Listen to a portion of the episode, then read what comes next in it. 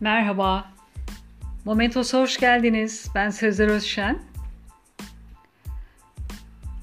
Bu sefer okuyacağım yazı 2011 senesi blog yazısına ait. Mucize. Yüzü pencereye dönüktü. Bahçe göz alabildiğine uzanıyor. Yeşil çimenlerin bazı yerleri kelleşmiş, üstünde mevsime uygun sarı, turuncu, kırmızı yapraklar yuvarlanıyordu. Ağaçlar rüzgarın her esişinde hoyratlığa dayanamayıp yapraklarını teker teker bırakıveriyorlardı sonsuzluğa ve yeniden dirime. Bu okul üç nesildir ailesine emanetti. Büyük babasıyla ona içinde kaybolacağı dev bir orman gibi gelen okul bahçesinde gezinirlerken bir gün kendisinin onun yerine geleceği cümleleriyle büyümüştü. Dedesi ve babasının ardından aldığı görevde onlar kadar ses getirebileceğinden kuşku duysa da yeniliklere, zamana ayak uyduran yöntemiyle gençlerin ve aynı zamanda sisteme gelenekçi tutumu yumuşak bir şekilde yerleştiren yapısıyla da ailelerin gönlüne yerleşmesini bilmişti. Zaman öyle hızla akıp gitmişti ki şairin dediği gibi yılların telaşlarda bu kadar çabuk geçeceği aklına gelmezdi.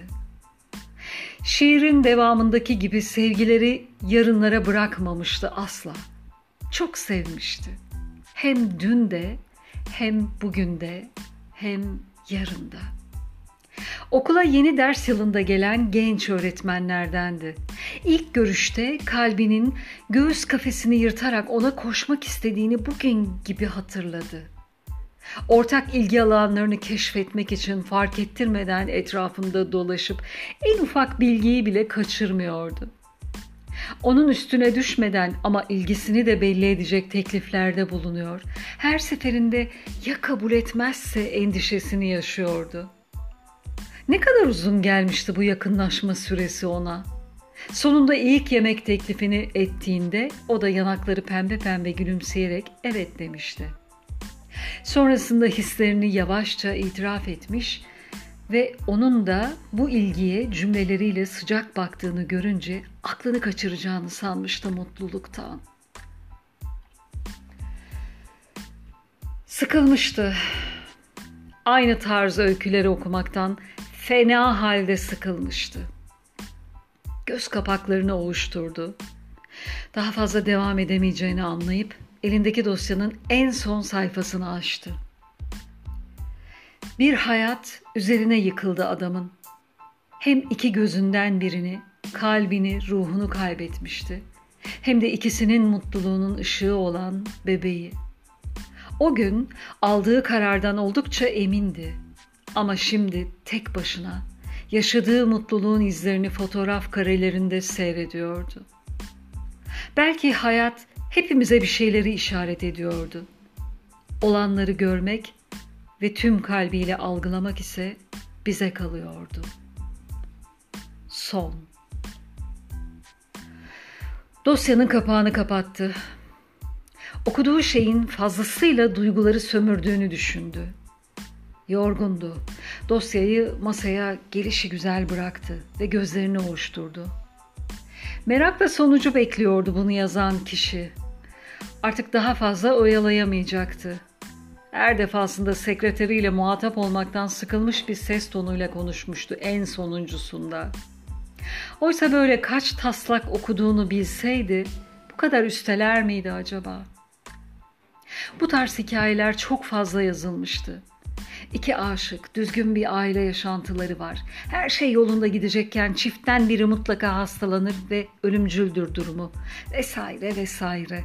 Evet, anlatımı iyiydi. Kelimeleri seçişi, cümleler arasındaki ahenk ama olmazdı. İşte olmazdı. Yarın ona neler söyleyeceğini düşünmek istedi ama başı çatlayacak kadar ağrıyordu. Işıkları kapadı ve yatak odasına gidip kendini uykuya teslim etti. Gece yarısı diğer odadan gelen sese uyandı. Göz kapakları birbirine yapışmış gibi açılmıyordu sanki. Elleriyle iyice ovuşturdu ve üstüne bir şey alarak odaya doğru yürüdü. Çalışma odasının kapısını kapattığına emindi. İçeri girdi. Her şey yerli yerinde gözüküyordu. Yolunda olmayan bir şey yok gibiydi.